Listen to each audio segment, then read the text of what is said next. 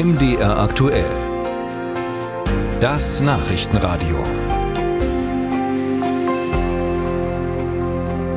In Davos, im schweizerischen Davos, haben sich gestern am Sonntag Sicherheitsberater aus dreiundachtzig Ländern zu Gesprächen getroffen. Es ging um die sogenannte Friedensformel des ukrainischen Präsidenten Selenskyj.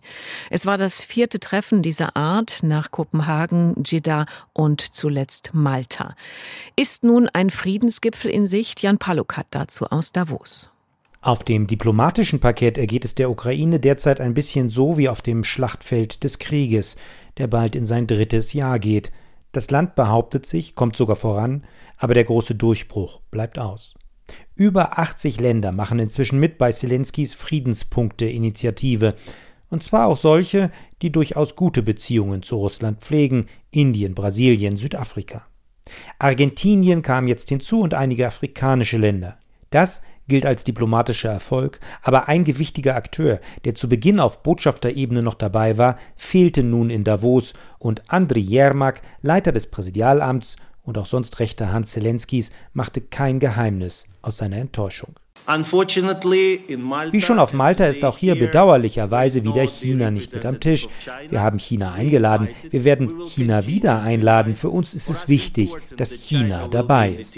Viermal schon haben sich Botschafter und Sicherheitsberater aus vielen Staaten der Welt über den Zehn-Punkte-Plan Selenskys gebeugt.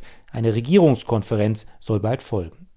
Der Plan sieht den vollständigen Abzug russischer Truppen aus der Ukraine inklusive Krim vor, eine Ahndung von Kriegsverbrechen genauso wie russische Reparationszahlungen an Kiew. Russland ist nicht involviert. Der Gastgeber, der schweizerische Außenminister Cassis, dazu: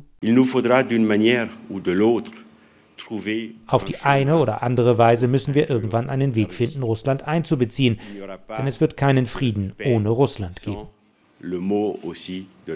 Der Sinn der Friedensplanverhandlungen ohne Russland sei, eine Art Fundament zu legen für Verhandlungen.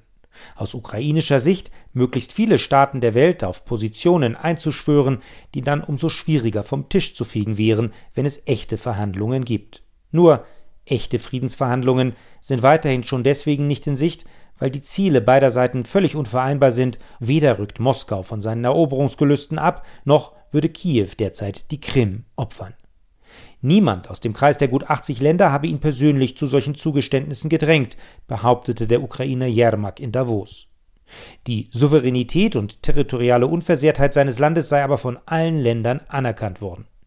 Diskussionen habe es eher um die Frage gegeben, ob und wann verhandelt werden sollte. We have this experience of negotiations.